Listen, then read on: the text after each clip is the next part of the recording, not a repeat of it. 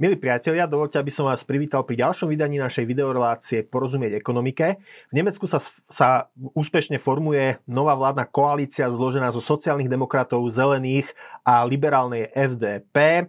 Dohodli sa už aj na hlavných kontúrach svojho programu.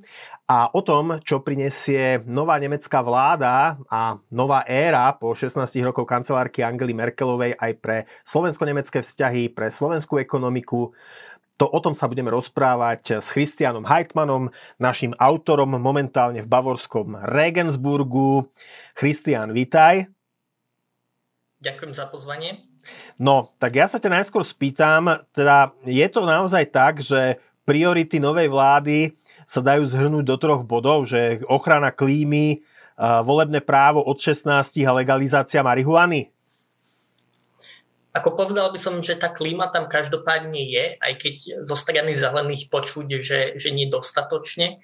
Ale keď si človek pozrie tú koaličnú zmluvu, tak to je necelých 180 strán a ten pojem klíma sa tam vyskytuje asi 200 krát. Uh-huh. Z toho skutočne naozaj naprieč celým dokumentom. Je tam veľmi veľká a pomerne podrobná kapitola teda k tej klimatickej zmene a e, k tomu, že aké kroky chce vláda, alebo teda budúca vláda v tomto podniknúť, ale aj v každej inej téme, alebo takmer aj v každej inej téme sa klíma nejako vyskytuje ako, ako dôležitý faktor, takže skutočne to je niečo, čo tam vidíme. Um, celkovo tie iné témy tej tzv. Eh, spoločenskej modernizácie tam tiež môžeme nájsť, ale povedal by som, že tie sú v úzadí. Ako keby žiadna téma nie je tak dôležitá ako tá klíma. Možno potom ešte digitalizácia, ale digitalizácia je teda niečo veľmi nešpecifické. To je niečo, čo je ako keby napísané v každej koaličnej zmluve posledných rokov, že to je niečo, čomu sa chce budúca vláda venovať a čo to potom e, špecificky znamená a aké tie výsledky naozaj sú, je potom veľmi otázne.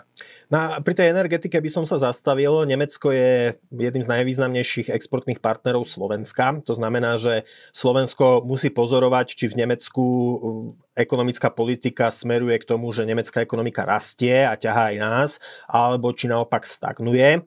A druhá vec je energetika. Tá totiž súvisí s nákladmi výroby. Na Slovensku s veľkou skepsou vnímame to, že Nemecko sa rozhodlo vystúpiť tak z uhlia, ako aj z atomovej energetiky a staviť len na obnoviteľné zdroje energie. Podľa tej koaličnej zmluvy uh, nových uh, trojice, teda nových vládnych strán, to vyzerá tak, že namiesto roku 2038 chcú už od roku 2030, aby opravom, ak sa milím, 80% e, nemeckej energie prichádzalo z obnoviteľných zdrojov energie. V krajinách V4 toto spôsobuje výpadky, lebo sever a juh Nemecka nie sú dobre prepojené. To znamená, že keď na severe Nemecka trošku zafúka, alebo je tam slnečno, tak sa musí tá energia posielať na juh do Bavorska a do Bádenska cez krajiny V4, kde to zase tiež spôsobuje e, určité problémy v sieti. Ehm, ako teda bude tento cieľ do roku 2030 80% energie vyrábať z obnoviteľných zdrojov. Ako tento cieľ bude vplývať na vzťahy Nemecka a krajín V4, zvlášť Slovenska? Áno, ja by som na začiatok možno povedal niečo k tomuto roku 2030. On je celkom zaujímavý v tom, že um, hlavne zelení teda mali záujem na to sa dohodnúť na tom vystúpení a, a teda záväznom vystúpení z uh, uholnej uh, elektriny do roku 2030. Ono to nakoniec uh, sa ako záväzný cieľ do toho dokumentu tej koaličnej zmluvy nedostalo. Mm. Um, ono to dopadlo tak, že pôvodne teda ako hlavne SPD mala aj záujem na tom um, to možno ešte potiahnuť dlhšie aj kvôli tomu, že je silná najmä na, na severe, kde a severozápade, kde, kde to ešte hrá ekonomicky väčšiu rolu. Ale vidíme teda, že e, čo sa do toho dokumentu dostalo, bol ten záväzok, že, že sa teda chcú snažiť sa nejako priblížiť k tomu roku 2030. E, myslím si, že je tu nejaká skepsa, že či sa to naozaj dosiahne alebo nie, ale teda ten zelený cieľ, to skutočne tam dostať ako záväzný cieľ dosiahnutý nebol. Ale čo vidíme je teda, že ten rok 2030 je niečo, um, od čoho sa odvíja veľa cieľov, keby veľa predstav a jedna z nich je teda, že stúpne konzum elektriny, čas, z časti aj kvôli tým elektroautám a kvôli tomu zvýšenému dopytu. A cieľom je teda sa dostať dovtedy na, na tých 80 um, z elektriny z obnoviteľných zdrojov s tým, že tých zvyšných 20 by potom asi zostalo uh, hlavne teda uhlie a možno aj zemný plyn. A keď to teda vidíme, tak um, musíme, musíme vidieť aj, um, že tá otázka, že, že nakoľko bolo správne vystúpiť z tej jadrovej elektriny, hlavne v posledných mesiacoch bola veľmi kontroverzne diskutovaná v Nemecku, ale zdá sa, že, že tam ako keby nie už cesty späť. Mm-hmm. Um, ako žiadne, žiadne nové jadrové elektrárne postavané neboli. Predlženie um, tých starých, čo, čo sú, je už ako pomaly nemožné. Ono by sa to možno ešte, možno ešte dalo, ale počíta sa teda aj s tým, že aj tí odborníci, čo tam pracujú a tak ďalej, už majú svoje plány do budúcnosti, keď počítajú teda s tým, že um, tie elektrárne, čo, čo fungujú, že tie už zrušené budú. Um, a počíta sa teda s tým, že oni si už našli zamestnanie inde. Takže myslím, myslím že tam nie je cesty späť. To, čo teda skutočne bude dôležité, bude to vybudovanie tých trás, čo bude spájať uh, Severné Nemecko s Južným Nemeckom. Myslím, že to bude hlavne teda v bližšej budúcnosti veľmi veľkou výzvou a v tomto ohľade teda vláda, alebo budúca vláda sa zaviazala, že tieto trasy, čo budú spájať Severné Nemecko s Južným Nemeckom, budú kategorizované ako projekty národného záujmu. A to znamená, že možnosti aj povedzme, že nejakých um, environmentálnych zväzov um, žalovať proti týmto projektom a tak ďalej budú obmedzené. Christian, tá otázka je tiež, e, ako privítal tento, tieto programové zámery nemecký priemysel, nemecká ekonomika. Ja teda čítam e, pomerne intenzívne nemeckú tlač a už v posledných rokov, vlá, rokoch vlády Angely Merkelovej zaznievalo medzi nemeckými ekonómami a v nemeckých médiách, e, zaznievali, objavovali sa také články, ktoré hovoria, že pod povrchom toho exportného svetového šampióna, za ktorého sa Nemecka, Nemecko považuje, badať e, už teda také pukliny, badať proste štruktúrálne problémy nemeckej ekonomiky, ktoré by sa naplno mohli prejaviť v najbližších rokoch. Mm, aká je reakcia nemeckých ekonomických lídrov na, na program novej koalície? Ako z časti um, napríklad e, Frankfurt Allgemeine Zeitung vydala jeden článok, um, kde tematizovali to, že nie všetko je úplne dotiahnuté, nie, nie všade je v tej koaličnej zmluve jasné, že kto to vlastne bude financovať, všetky tieto projekty. Je jasné, že tam budú veľmi veľké veľmi veľké um, náklady, aj čo sa týka spoločnosti, aj čo sa týka teda nejakých súkromných firiem, ale aj čo sa týka štátu.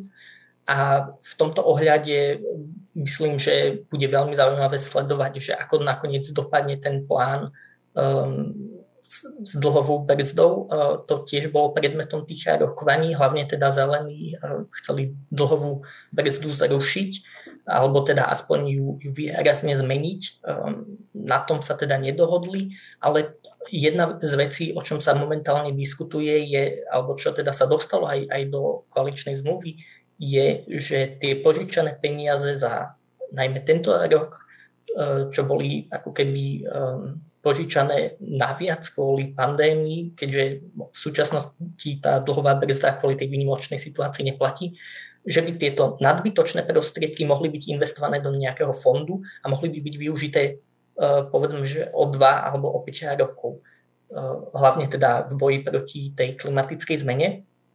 A to je teda niečo, kde je veľmi otázne, že či by to vôbec bolo legálne, lebo ten systém vychádza z toho, že aj ak teda ehm, tá dlhová brzda neplatí kvôli nejakej výnimočnej situácii, tie prostriedky, čo sú ako keby využívané navyše, čo sú požičiavané, musia byť v nejakej súvislosti, v nejakej ehm, ehm, v nejakom nadviazaní ako keby na tú výnimočnú situáciu. A keďže pandémia a klimatická zmena so sebou nesúvisia, tak je veľmi otázne, či by to bolo legálne. A ja očakávam, že minimálne v tejto otázke, ale možno aj v ďalších otázkach um, sa koalícia o niečo pokúsi a je dosť dobre možné, že to skončí pred súdom a súdy povedia, um, či to je legálne, či to nie je legálne a podľa toho uvidíme teda, ako to dopadne. Ako to vyzerá zatiaľ s koaličnými stranami? Objavujú sa už e, prvé rozpory? Pokiaľ teda e, ja som čítal nemeckú tlač správne, tak e, vyzerá to tak, že zo zákulisia prenikli nejaké informácie o tom, že najmä v SPD vnímajú s nevôľou, radovi teda členovia sociálnej demokracie, že ministrom financí, čo je veľmi silné kreslo, sa má stať Christian Lindner, teda predseda liberálnej FDP. Dá sa povedať, že už vidieť prvé spory v novej semaforovej koalícii? Áno, ale musím povedať, že ja ešte mám pocit, že im to funguje lepšie, než som očakával. Uh-huh. Lebo možno pre slovenských divákov FDP je v mnohých pozíciách veľmi pravicová strana, podobne ako slovenská SAS. Myslím, že, že to je ako keby to, čo je im najbližšie.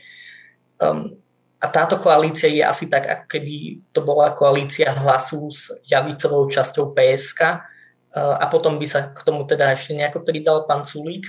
Um, a myslím si, že, že keby teda povedzme, že pán Blaha a nejaká pani Biháriová mali byť v jednom kabinete s pánom Sulíkom, tak um, tiež by to fungovalo veľmi zložito a tak trochu to je aj v tejto koalícii, že oni sa teda dohodli na tom, že oni chcú nejaký pokrok, chcú nejakú modernizáciu, ale ako presne to má fungovať, uh, je teda v ich predstavách veľmi odlišné a myslím, že, že v istom zmysle táto diskusia je um, súčasťou týchto sporov a to vidíme, že teda nielen SPD, ale aj zelení um, nie sú vôbec šťastní s tým, že FDP teda dostala to ministerstvo financí, napokon aj zelení sami mali záujem o tento post a nakoniec ho museli FDP prenechať, lebo bolo úplne jasné, že to je pre FDP kľúčovým ministerstvom, bez ktorého do tej vlády nepôjde. Posledná otázka by sa týkala stavu nemeckej opozície, teda najmä hlavnej opozičnej sily doteraz vládnúcej CDU-CSU. Um, ehm, tak sa zdá, že s odchodom Angely Merkelovej sú kresťanskí demokrati pripravení v Nemecku na taký obrad doprava, na taký obrad späť do svojim pozíciám, ale zároveň im hrozia porážky kvôli tomu, už v ďalších, v blížiacich sa voľbách do krajinských parlamentov. Um, inými slovami, CDU chce byť opäť taká tá tradičná kresťanská demokracia, ale zároveň hrozí, že stratí, že prídu o voličov zo stredu a z ľavého stredu, ktorých na seba viazala Angela Merkelová. Takže v akom stave, ako je na novú semaforovú, opozíci- na, na novú semaforovú koalíciu pripravo, pripravená kresťansko-demokratická opozícia? Áno, oni sú momentálne v zložitej situácii. Vidíme teda, že majú troch kandidátov um, s tým, že ten najperspektívnejší je skutočne ten, povedzme, že najviac pravicový, najviac konzervatívny z nich troch. Um, hoci vidíme teda aj, že to nie je jediný možný model, takže ešte skutočne nevieme, kto zvíťazí. Je možné, že v druhom kole napríklad sa presadí niekto, kto bude kuštiť moderátnejší, niekto viacej centristický. Hoci to bolo prístupom eh, CDU v posledných dvoch voľbách eh, nového predsedu a vidíme, že tento prístup teda neúspel. Takže zdá sa, že, že skutočne ako keby tieto voľby nimi nejako zatriasli a budú asi hľadať eh, cestu nejakej už vyhranenejšej pozície. Musíme teda aj to vidieť z toho pohľadu, že keďže už vidíme, že oni skončia v opozícii, alebo teda už, sú, už, už budú v opozícii, ako náhle nastúpi nová vláda, um, tak to bude znamenať, že budú potrebovať niekoho, kto bude uh, viditeľnejší, kto bude schopný oponovať. Zatiaľ, čo Merkelová bola hlavne uh, schopnou, povedzme, že koaličnou manažérkou, uh, niekým, kto sa vedel dohodnúť s koaličným partnerom a vedieť to nejako ustáť, ale ona teda nebola nikto, kto by bol retoricky nejaký brilantný. A v tomto ohľade teda treba niekoho, kto bude úplne iným typom lídera, než bola ona. Mm-hmm. Dobre, tak budeme ďalej sledovať situáciu v Nemecku. Nemecká politická scéna je nepochybne zaujímavá. Christian Heitmann, veľká vďaka do Regensburgu za tvoje komentáre. Milí diváci, ďakujem, že ste si nás dnes zapli. Ďakujeme aj nadácii Hansa Zajdela Slovensko za podporu pri príprave tejto relácie. A teším sa na vás na budúce pri ďalšom vydaní našej videorelácie Porozumieť ekonomike. Dovidenia.